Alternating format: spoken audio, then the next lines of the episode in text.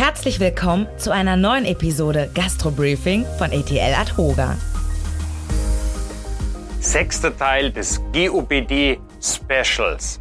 Heute mit Jürgen Schott aus Köln. Hallo Jürgen, danke, dass du dir die Zeit genommen hast und dich in dieses Projekt so mit eingebracht hast, auch mit deinem Artikel. Schön, dass du dabei bist. Ja, ich sage auch Hallo, freue mich dabei sein zu dürfen, ist immer eine spannende Sache. Wir haben heute uns das Thema IKS vorgenommen. Internes Kontrollsystem. Das klingt wahnsinnig bürokratisch und sperrig. Äh, braucht das wirklich jemand? Brauchen ist wie immer in solchen Sachen eine Frage, aber es ist sehr zu empfehlen, gerade in der heutigen Zeit, da ja auch die Finanzverwaltung immer mehr aufrüstet und die digitalen Bereiche, Gastrobereich brauchen wir überreden, Kasse und alles, was damit dranhängt, viele Vorsysteme, die digital heutzutage genutzt werden, durchaus stärker geprüft werden. Und gerade die jüngeren Prüfer sind da schon sehr auf den Zug aufgesprungen. Deshalb aus unserer Sicht klare Empfehlung, ja. Die Frage ist, wie umfangreich muss es dann im Einzelfall sein? Ich habe heute ein Gespräch angenommen, es passt wie der Deckel zum Topf. Äh, da ist das Thema nämlich hochgekommen. Ja, wir haben uns im Unternehmen neu sortiert, haben festgestellt, dass derjenige, der für die Verfahrensdokumentation, die wir ja im letzten Kapitel besprochen hatten, äh, gar nicht mehr im Unternehmen ist. Wir haben hier eine Datei, die ist jetzt zweieinhalb Jahre alt und was da drin steht, tja, das Kassensystem, was da drin steht, haben wir nicht mehr. Gibt's gar nicht mehr, ja. Mitarbeiter sind nicht mehr da. Äh, so, jetzt fangen wir wieder von vorne an. Das lässt sich mit dem IKS quasi vermeiden. Das lässt sich vermeiden, wenn ich durchaus in der Lage bin, einen Verantwortlichen zu bestimmen. Besser sage ich sogar mal zwei, wenn man ein Backup hat. Hinzu kommt Vier-Augen-System und dann eben regelmäßig kontrolliert, überprüft. Gerade auch solche Gegebenheiten, die du genannt hast, da haben wir Fluktuationen bei den Mitarbeitern. Die Hardware wird ausgetauscht. Es ergeben sich andere Tatbestände des echten Lebens. Und da ist man sehr flexibel, denke ich auch. Und wenn man es einmal hat, laufend überprüft, ist man auch sehr schnell in der aktuellen Anpassung wieder mit dabei. In deinem Artikel hast du von zehn Geboten gesprochen für das IKS. Und Gebote sind ja so, ne, soll alles kann, darf, nichts muss und so weiter und so fort. Und trotzdem gibt sich daraus eine, äh, ja, eine, eine Auswirkung, eine gar nicht mal so geringe Auswirkung auf das Unternehmen, wenn ich denn das mache. Äh, vielleicht kannst du uns mal kurz zu dieser Bedeutung dieses internen Kontrollsystems, mit welchem Aufwand äh, man das betreiben soll. Vielleicht kannst du uns dazu mal kurz was erzählen. Ist natürlich von der Branche abhängig. Der Gastronomiebereich gehört meines Erachtens eindeutig dazu, weil ich sehr vielfältige Lebenssachverhalte habe. Ich habe, wie gesagt, Kassensysteme, das entwickelt sich ja auch immer weiter, ob ich dann WLAN gestützt meine Bestellungen aufnehme, dass ich gegebenenfalls mein Trinkgeld auch richtig entsprechend in der Buchhaltung berücksichtige, was wiederum abhängig davon ist, mit welchem System ich dort arbeite, ob ich noch viel Barumsatz habe oder mittlerweile vielleicht viel mehr nicht um, äh, baren Umsatz und, und, und. Und da ist natürlich die Herausforderung gegeben, wie groß ist mein Unternehmen, wie viele Mitarbeiter habe ich, wie viele von den Vorsystemen setze ich ein und natürlich, welche Lebenssachverhalte treten verstärkt oder vielleicht auch als Prozess immer wieder gleichbleibend auf. Und da ist die Herausforderung für den Unternehmer, denke ich, dass er sich einmal hinsetzt, über seine Prozesse in seinem Unternehmen, in seinem Gastrobetrieb Gedanken macht und dann idealerweise im Dialog mit seinem Steuerberater halt sagt, diese Prozesse sind eindeutig abbildbar und die können wir auch regelmäßig überprüfen. Er erfährt ja auch viel über sein eigenes Unternehmen und hat auch die Chance, für die Zukunft Prozesse zu ändern oder eben in seinem Sinne zu steuern. Jetzt hast du es gerade mal angesprochen. Also äh, ich bespreche das mit meinem Steuerberater. Ich plane das. Wie oft soll ich denn das machen? Na, die Planung ist, denke ich, grundsätzlich einmal zu tun, dass man eine strategische Entscheidung trifft und dann eben im Entwickeln des Systems und anhand der echten Lebenssachverhalte überprüft, was ist wie wo zu steuern oder eben auch mal zu ändern. Dass sich durch Anpassung rechtlicher Gegebenheiten möglicherweise Rückfragen auch immer wieder beim Berater ergeben. Und ich sage, ein guter Berater wird auch immer wieder versuchen, mit dem Mandanten zu sprechen. Können wir euch unterstützen? Gibt es was Neues? Kann man vielleicht weiter optimieren und das Ganze dann eben gekoppelt auch mit der Finanzbuchhaltung, dem Jahresabschluss, so dass ich da ein rundes Gesamtpaket bekomme. Der böse Begriff internes Kontrollsystem ist meines Erachtens eigentlich eher ein Controlling-System. Ich habe es in der Hand, A, mein Unternehmen damit zu steuern und natürlich, ich sichere mich ab. Eigentlich ist es ein Schutzsystem, weil wenn ich das sauber umsetze, bin ich auch, sage ich zumindest, geschützt gegenüber der Finanzverwaltung. Das finde ich einen guten Begriff, ein Schutzsystem. Jetzt, äh, du sagst, man soll planen. Wie oft? Einmal im Jahr, zweimal im Jahr, fünfmal im Jahr? Was ist da äh, die richtige Größe deiner Meinung nach? Es ist von dem, von der Größe des Unternehmens, denke ich, abhängig und die Vielfalt, die dort umgesetzt wird. Ein bis zweimal im Jahr, denke ich auf jeden Fall, sollte man so eine Art Review machen. Aber es kann natürlich sein, je nachdem, was auch passiert, gerade in der Umsatzsteuer ist es eigentlich ein permanenter Kontrollprozess, dass ich dann vielleicht auch sage, ich mache es monatlich, wenn ich es zeitlich umsetzen kann gegebenenfalls, wenn es ein sehr großes Unternehmen ist, sogar wöchentlich oder täglich. Nicht das gesamte System, aber dass man bestimmte Prozesse gegebenenfalls entsprechend dort regelmäßig sich anschaut. Und gerade bei der Umsatzsteuer sage ich, da sollte man eigentlich immer ein Auge drauf haben, was jetzt nicht bedeutet, dass ich jeden Tag das gesamte System überprüfen muss, aber halt prüfe, ob die Prozesse noch so passen, wie ich sie denn da mal geplant oder verankert habe. Ich nehme jetzt mal mit, der, sage mal, in der Gastronomie, die Betriebe, die jetzt, ich rede jetzt mal nicht von Ketteninhabergeführte Unternehmen, also da ist die Empfehlung, zweimal im Jahr sich die Verfahrensdokumentation rauszuziehen und mal durchzugehen, ob die Dinge noch so gemacht werden, wie sie da drin stehen. Genau, also das ist mit Sicherheit ein Leitbild. Das kann jeder Unternehmer sich auf die Fahnen schreiben. Er kann es ja fast terminieren, dass er dann immer halbjährlich einen Rhythmus einträgt in den Kalender und dann einfach mal einen halben Tag investiert, vielleicht auch viel weniger, wenn es dauerhaft gut läuft und dann einfach mal so ein Review macht und schaut, Prozess passt noch oder muss sich gegebenenfalls irgendwo anpassen. Ja, da, was er sieht, empfiehlt sich dann keine Ahnung, die dritte Januarwoche oder wenn so im November saure Gurkenzeit und dann äh, kann man genau. das äh, gerne mal machen. Was passiert eigentlich, wenn ich jetzt da durchgehe, ich habe meine Verfahrensdokumentation und stelle fest, ups, äh, an der Stelle macht man das jetzt irgendwie anders. Ich, das ist, es soll ja nicht so sein wie so Checklisten, die von Anfang bis Ende gleich alle durch abgehakt sind, sondern man soll ja wirklich drauf gucken, äh, was da passiert. Und jetzt stellt man eine Veränderung fest. Da ist natürlich der Vorteil, wenn ich eine Verfahrensargumentation aufgebaut habe, die ich sicherlich vielleicht ergänzend in Papierform im Schrank stehen habe, aber eigentlich digital führe, dass ich das auch relativ schnell anpassen kann. Nämlich halt eine Änderung an der Verfahrensdokumentation vor oder stelle fest, ich muss irgendwelche anderen Prüfroutinen fahren. An einer Stelle ist mittlerweile auch eine technische Überwachung möglich, an anderer Stelle vielleicht Vier-Augen-System und das kann ich ja dann relativ schnell an der Verfahrensdokumentation wieder aktualisieren und bin dann für die Zukunft wieder auf dem neuesten Stand.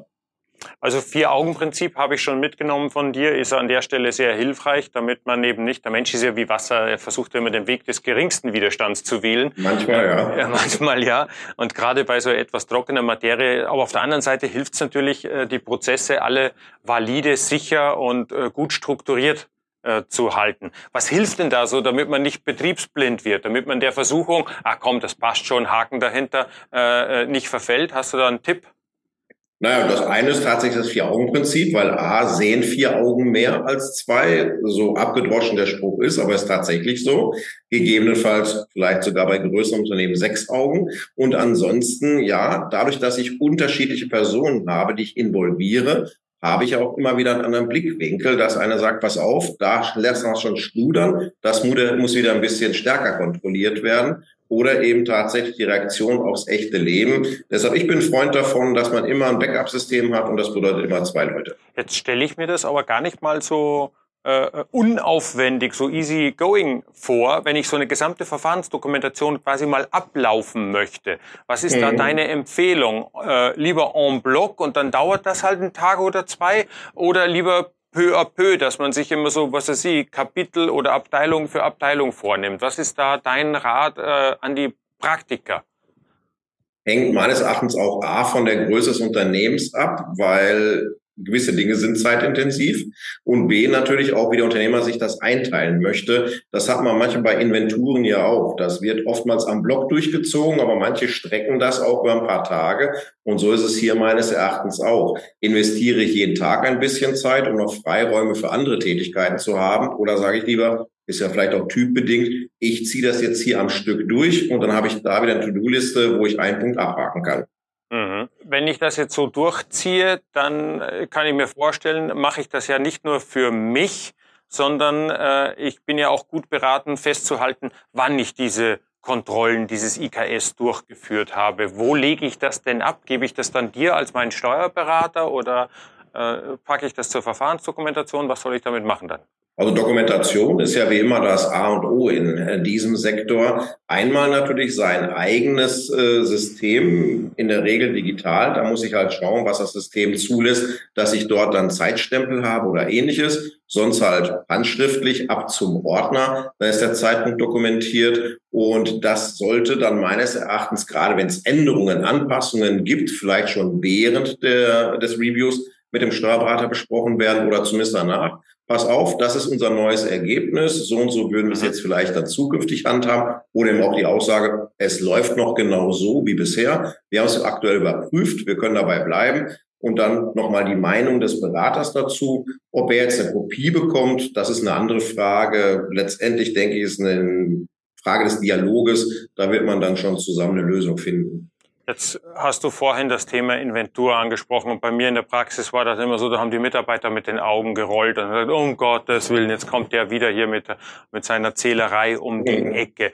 Äh, wie schaffe ich es, die äh, Mitarbeiter da abzuholen und mitzunehmen, dass sie, dass sie auch Verständnis dafür haben und sagen, okay, das ist, das ist wichtig, das schützt uns, das äh, äh, hilft uns, äh, stabile und sichere Prozesse aufrecht zu erhalten und nicht irgendwie so diesen Schlenderian äh, äh, ein Heim zu bieten?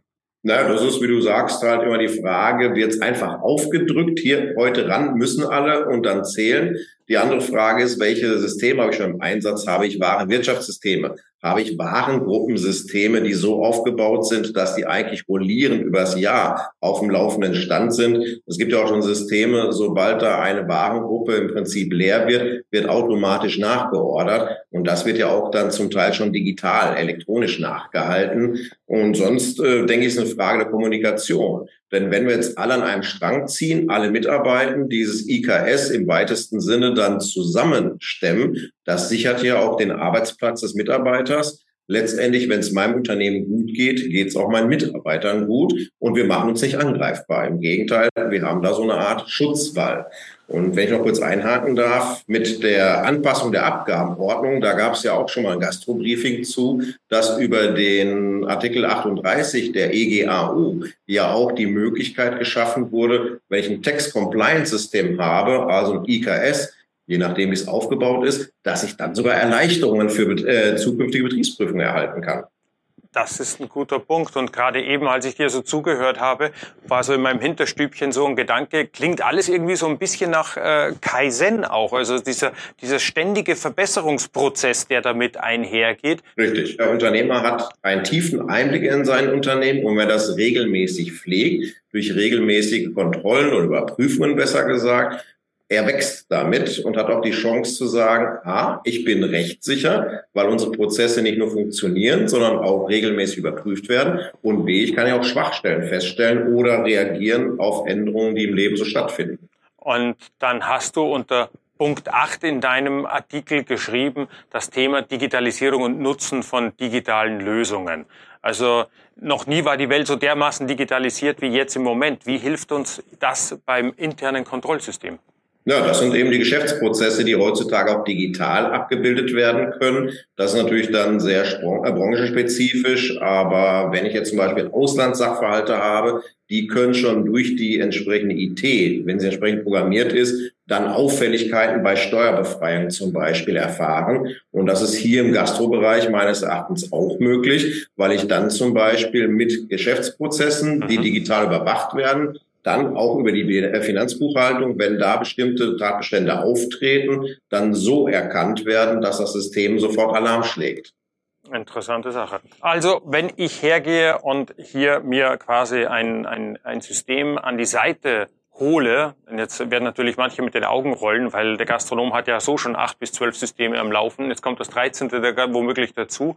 Aber es, es erinnert mich dran, es hilft mir, dass das vernünftig und gut äh, dokumentiert wird und reduziert am Ende des Tages tatsächlich meine Arbeit.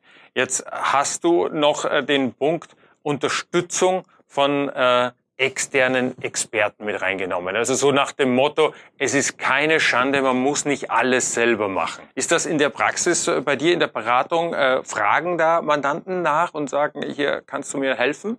Klar, also wenn Sie dann informiert sind, das ist einmal im Einzelgespräch, das sind aber auch manchmal Mandanten-Infoabende und Unternehmerfrühstück, wo ein Schwerpunkt gesetzt wird und halt über aktuelle Entwicklungen oder auch Chancen, siehe Änderung der Abgabenordnung, dann äh, diskutiert wird. Und dann der Unternehmer für sich erkennt, ja, das bringt mich weiter, ich hätte schon Interesse daran, aber er möchte es eben nicht selber machen oder kann es vielleicht auch gar nicht, weil es zeitlich einfach gar nicht geht, dann stehen immer wir auch als Experten zur Verfügung. Es muss ja auch steuerrechtlich eingeordnet werden, damit das Ganze nicht nur ihm im Prozess vor Ort hilft, sondern eben auch, wie schon gesagt, schützt gegenüber steuerlichen Nachforderungen, weil ich dokumentieren kann. Und dafür ist die Expertise des Steuerberaters da Entsprechend, ich habe das anhand der Vorgaben der Rechtsprechung, der AO, der Anforderungen der Finanzverwaltung so umgesetzt. Ich habe sichergestellt durch regelmäßige Kontrollen, dass es auch funktioniert, überprüft wird und dadurch eben erfülle oder die Anforderungen erfülle, die der Gesetzgeber stellt. Da kommen wir leider nicht drum rum. Es gibt ja halt gerechtliche Schienen, die müssen eingehalten werden. Und wie du sagst, mit der Digitalisierung wird ja auch die Angriffsfläche immer größer. Du hast es erwähnt, viele setzen da acht, neun, zehn, zwölf verschiedene Systeme ein. Die müssen ja nicht nur technisch harmonieren, die müssen ja auch rechtlich dann irgendwo übereinkommen, dass man da sich nicht angreifbar macht. Das habe ich mal aus einem Bericht eines Betriebsprüfers mitgenommen, der da gesagt hat, wenn der formelle Fehler passiert ist, ist der materielle nicht mehr weit. Und äh, das äh, quasi vor dem kann ich mich dann schützen, äh, indem ich eben mein Unternehmen durch regelmäßige interne Kontrollen oder wie es du so äh, etwas schöner formuliert hast, Controlling, also als, als mhm. Lotse zum Gewinn, als Lotse zur Sicherheit äh, einsetze. Also vielen Dank, super Schlusswort von dir, gerade schön zusammengefasst. Normalerweise mache ich das immer, aber das, dem habe ich jetzt nichts mehr hinzuzufügen. Vielen Dank, Jürgen. Äh, ja, man merkt, du bist tief im Thema. Und wenn es da noch weitere Fragen dazu gibt, gerade zum Thema IKS, also es kann nichts Schlimmes passieren. Ausgangspunkt ist eine fertige Verfahrensdokumentation, regelmäßige Review. Es profitieren die Mitarbeiter davon, wenn sie wissen, was in anderen Abteilungen passiert und dass sie da drauf gucken, sind die Prozesse noch so, wie sie sein wollen oder nicht. Da gibt es dann auch Prüfschemata dafür. Also wer da noch Fragen hat, darf sich gerne an uns oder an Jürgen äh, konkret wenden. Ich äh, sage dann an der Stelle herzlichen Dank, dass du dir die Zeit genommen hast, Jürgen, dass du heute mit dabei warst, uns das nahegebracht hast. Wir haben noch äh, das eine oder andere Kapitel vor uns, aber das hier war sicherlich ein sehr wichtiges Kapitel, denn äh, es fasst so viel zusammen, was in der GOPD zu passieren hat. Ja, mir hat es auch Spaß gemacht. Ich bedanke mich, dass ich dabei sein durfte und wünsche allen weiterhin viel Glück und auch manchmal Spaß auf dem weiteren Weg. Vielen Dank. Alles Gute. Macht's gut. Tschüss. Tschüss.